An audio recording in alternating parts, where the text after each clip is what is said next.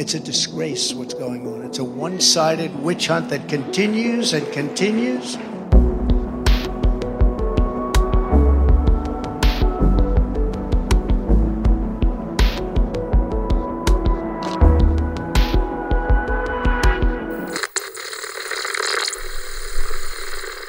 Hai, saya Rifan Dwi Astono. Kamu sedang mendengarkan BTS Gedung Putih.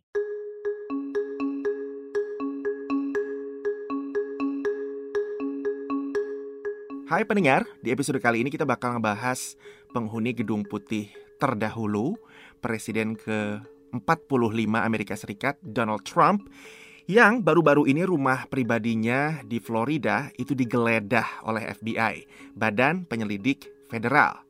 Nah ini peristiwa yang besar yang sebetulnya tapi kalau menurut aku kalau misalnya melihat uh, ke belakang kita runut peristiwa-peristiwa yang sudah terjadi terkait dengan Donald Trump nggak begitu mengherankan sih karena memang Trump sendiri kan terlilit beberapa kasus gitu kan dari mulai dugaan keterlibatannya dalam penyerbuan ke gedung Kongres tahun lalu terus juga ada kasus dugaan penghindaran pajak kasus pelecehan seksual dugaan konspirasi dengan Rusia waktu Pilpres 2016 A friend of mine recently said that I was the most persecuted person in the history of our country. And then I thought about it because I didn't have time to think much because I'm always being persecuted. Ada beberapa lah kasus-kasus yang melilit Trump. Tapi kali ini kita pengen fokus dulu nih dengan penggeledahan FBI ke rumah pribadinya di Florida 8 Agustus lalu. Nah, Pets, kenapa sih FBI menggeledah rumah pribadinya Trump ini terkait kasus yang mana ya? Seru kan? Belum pernah ada loh Presiden Amerika Serikat, mantan Presiden Amerika Serikat digeledah kediamannya seperti ini. Itu dia. Dan ini awalnya kita nggak tahu ya, kita uh, sama sekali nggak tahu, nggak ada bocoran apa-apa yang tiba-tiba mengungkap pun itu adalah wartawan lokal dari Florida yang dapat bocoran dari polisi bahwa ada agen FBI di Mar-a-Lago. Mar-a-Lago hmm. ini adalah semacam apa ya? Country club sebetulnya country hmm. club uh, milik Donald Trump di uh, West Palm Beach di negara bagian Florida. Uh, dia memang tinggal di situ semenjak meninggalkan Gedung Putih. Tapi selain itu juga country club yang orang you know, bisa bayar iuran, bisa ke sana, bisa dinner, bisa golf and so on. Tapi sekarang udah ketahuan belum sih Pets, Trump ini sebetulnya tersandung kasus apa spesifiknya sampai-sampai FBI harus terjun buat menggeledah rumah seorang mantan presiden gitu. Pada hari Jumat kita tahu bahwa Departemen Kehakiman Amerika Serikat tengah menyelidiki mantan presiden Donald Trump untuk kemungkinan pelanggaran undang-undang spionase. Nah ini kan serem ya kayaknya kalau undang-undang spionase ini seolah-olah mata-mata negara. Well bukan hanya untuk masalah mata-mata tapi juga masalah mishandling of classified document. Jadi kalau hmm. dokumen rahasia negara itu tidak diperlakukan secara layak itu bisa kena pasal ini. Selain itu ada pasal-pasal lain juga, tapi yang paling berat ya memang uh, Espionage Act ini ya tentang undang-undang ini. Okay. Jadi Departemen Kehakiman Amerika Serikat membuka itu yang namanya search warrant, surat izin penggeledahan uh, yang dilakukan pada hari Senin kemarin. The department does not take such a decision lightly. Where possible, it is standard practice to seek less intrusive means as an alternative to a search and to narrowly scope any search that is undertaken. Nah, dari situ terbukti bahwa agen-agen FBI itu mengambil sekitar 20 box berkas-berkas dari kediaman Presiden Trump termasuk berkas yang labelnya itu top secret, secret dan confidential. Hmm. Pokoknya barang-barang atau berkas-berkas yang sifatnya uh, terkait dengan intelijen negara, ya kan? That level of classification is is significant uh, in part because they are some of the highest classified documents in the federal government. Memangnya kenapa sih Pets kalau misalnya Trump membawa berkas-berkas yang memang ada kaitannya dengan dia waktu zaman dia masih duduk sebagai presiden? Ya, ada uh, beberapa potensi skenario membahayakan keamanan negara, ya kan. Contohnya begini, hmm. di Mar-a-Lago di kediamannya dia itu kan sebetulnya siapa pun bisa masuk. Kalau let's say ada skenario mata-mata dari negara asing pura-pura menjadi tamu, you know, main golf di Mar-a-Lago, terus kemudian ya, you know, kayak film-film di James Bond tiba-tiba dia naik ke atas terus mencari-cari di meja set gitu ya. ketemu ya apa pakai whatever lah gitu pakai bunyi-bunyi dan dan dan dan dan or something Eh, dan kemudian menemukan berkas tersebut di foto dan itu kan bisa menjadi em, resiko kan, resiko keamanan, resiko national security. Nah itu berbahaya sebetulnya karena kalau dari sejumlah eh, analis yang aku ajak bicara, ini kan kalau misalnya ketahuan seperti ini nih ada ada kemungkinan dieksploitasi oleh pihak intelijen asing ya kan. Nah sekarang kalau menurut si eh, analis yang aku ajak bicara ini, pastinya sekarang semua agen-agen rahasia negara-negara lain sedang berusaha memikirkan gimana caranya mereka bisa memanfaatkan situasi ini ya kan. Karena meskipun berkas-berkasnya ini sudah di selamatkan, sudah diamankan oleh FBI, tapi kan tetap aja ada kemungkinan orang-orang tertentu di Mar-a-Lago di eh, lingkungannya Presiden Trump yang pernah memiliki akses atau pernah melihat dokumen-dokumen ini dan sekarang mereka bisa jadi target eh, untuk dijadikan informan oleh negara asing. Uh, possibly there are people down at Mar-a-Lago, Trump's residence, who have had access to these things, who have read part of them, who have knowledge of them. Uh, they all become potential uh, targets of recruitment uh, for foreign intelligence sources. Selain itu dengan kebocoran eh, intelijen seperti ini ada kemungkinan bahwa pihak intelijen Amerika Serikat itu harus membersihkan atau eh, mencegah kemungkinan you know terungkapnya identitas informan mereka, ada damage lah, ada kerusakan terhadap sumber-sumber dan metode intelijen mereka. Oke. Uh, dan itu harus di- dibereskan. Dan selain itu juga kan sekarang ada kemungkinan bahwa negara-negara asing juga berpikir dong itu kira-kira berkas yang ditemukan tuh ada kaitannya sama gue nggak ya gitu kan? Karena terutama salah satunya salah satu berkas yang diselamatkan atau diamankan oleh FBI itu diberi label information regarding President of France. Jadi informasi terkait Presiden Prancis. Kalau kita jadi Emmanuel Macron kan pastinya kita mikir, eh informasi apa nih tentang aku yang tiba-tiba ada di situ kira-kira memalukan nggak, uh, damaging, merusak hubungan atau tidak. Jadi ini berbagai pertanyaan yang masih banyak dan uh, terus muncul dari kasus ini. Satu hal yang perlu aku garis bawahi adalah bahwa belum ada satupun orang yang didakwa oleh uh, pelanggaran hukum apa pun, tapi yaitu tadi Presiden Trump tengah diselidiki untuk tiga pelanggaran, termasuk salah satunya adalah undang-undang spionase tersebut.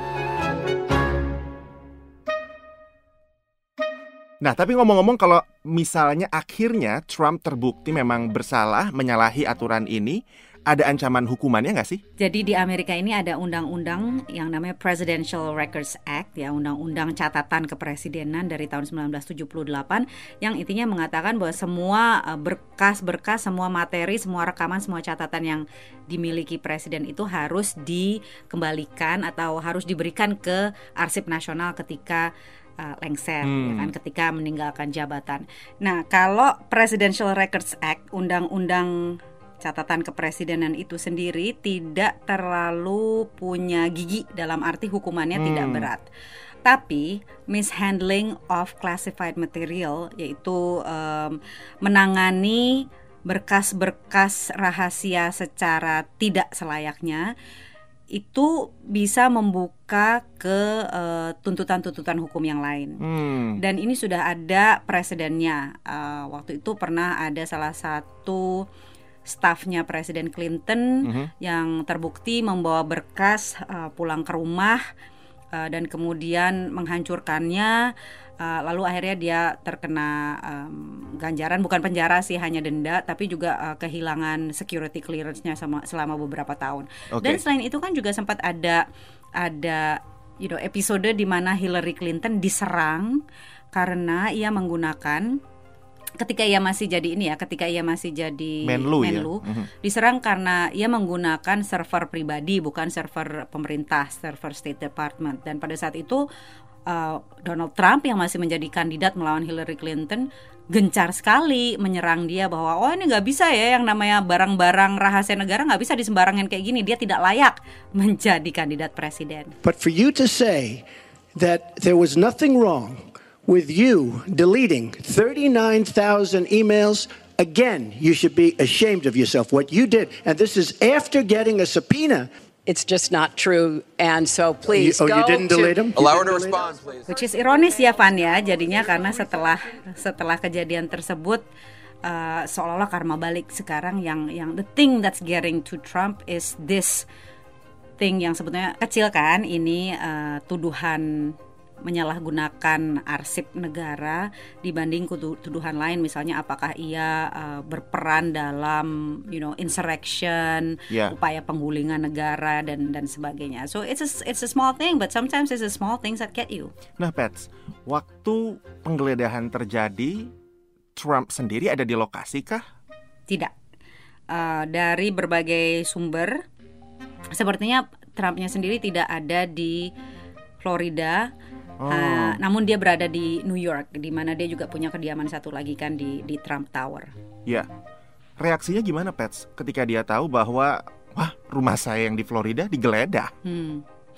Reaksi Presiden Trump saat itu pertama dia langsung mengatakan bahwa ini vendetta politik, balas dendam politik, hmm. bahwa ini adalah witch hunt uh, politik dan ini adalah bagian dari upaya kubu Demokrat untuk menzolimi dia right?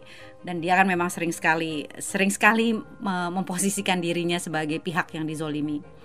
Uh, menurut dia ini dilakukan karena uh, ia adalah tokoh politik yang populer dan mereka ketakutan kalau dia misalnya nanti mencalonkan diri kembali menjadi presiden, kandidat presiden tahun 2024. Good afternoon everybody. Nah, kalau dari Gedung Putih sendiri, Pets, Presiden Biden punya komentar tersendirikah untuk kasus ini?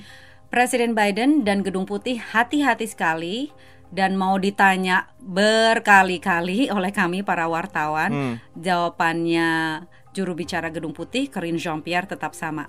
We do not comment on investigations. Kami tidak memberi komentar uh, pada penyelidikan eh, kasus-kasus uh, apa pun dan juga uh, kami ingin menjaga kemandirian, independensi Departemen Kehakiman. You know, the president and the White House learned about this FBI search from public reports. We learned just like the American public did uh, yesterday, and we did not have advance notice uh, of this activity.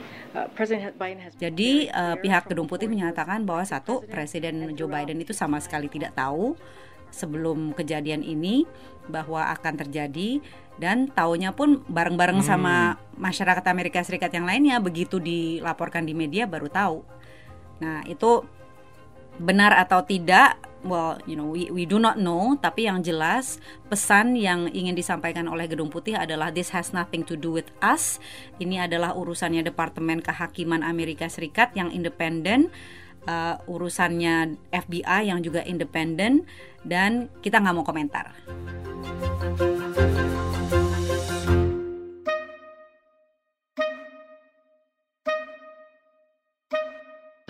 Kalau kubu pendukungnya Trumpets dari Partai Republik, reaksinya kayak gimana tuh?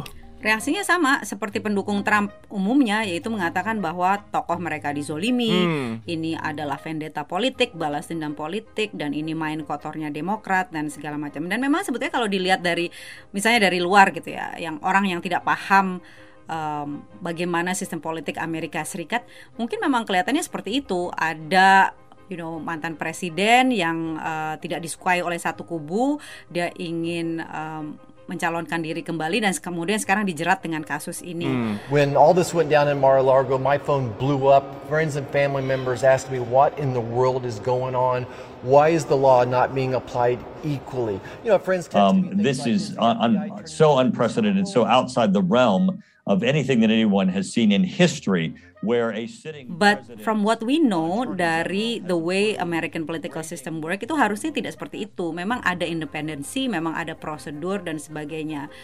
But certainly ini adalah kasus yang benar-benar belum pernah terjadi sebelumnya pada seorang mantan presiden. Tapi ya kita sudah tahu yang namanya Donald Trump itu memang membuat terobosan baik bahkan pada saat dia masih menjabat maupun sekarang ini setelah dia sudah meninggalkan jabatannya.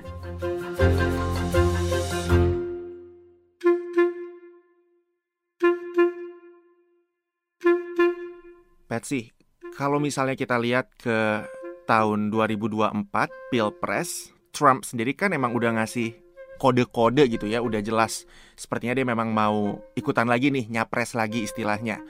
Nah, tapi dengan adanya penggeledahan FBI ini, adanya kasus dugaan penyalahgunaan dokumen negara nggak mengikuti aturan, apa nih kira-kira pengaruhnya atau dampaknya terhadap kans dia untuk bisa nyapres lagi itu? Jangka pendeknya sih dimanfaatkan sekali oleh mantan Presiden Trump. Hmm. Semenjak kejadian ini, HP aku tuh isinya SMS, email, segala macam pesan dari kubu Trump maupun pendukung Trump yang mengatakan, "Lihat, Donald Trump dizolimi. Hmm. Mari kita uh, lindungi. Silahkan menyumbang 5 dolar, 10 dolar, berapapun akan kami terima. Jadi sangat digunakan oleh Donald Trump untuk fundraising ya kan. Oh. Itu satu.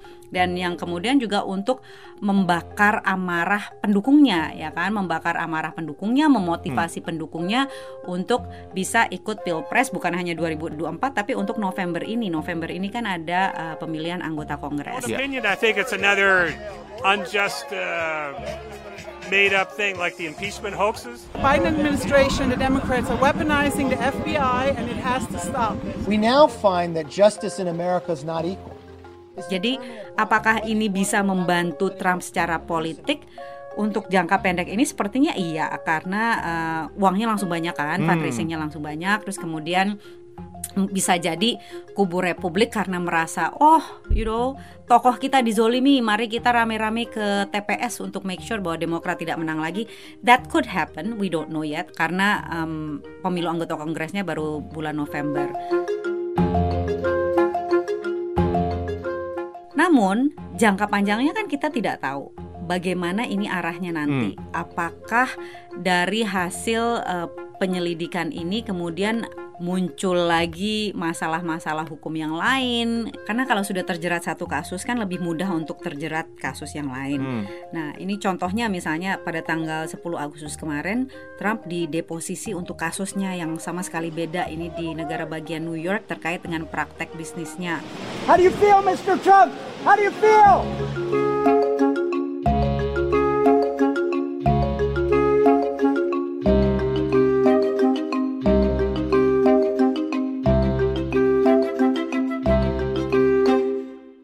Ikuti dinamika politik Amerika Serikat bersama Kepala Biro Gedung Putih VOA Patsy Widakuswara dalam podcast produksi VOA Indonesia BTS Gedung Putih. Sampai jumpa.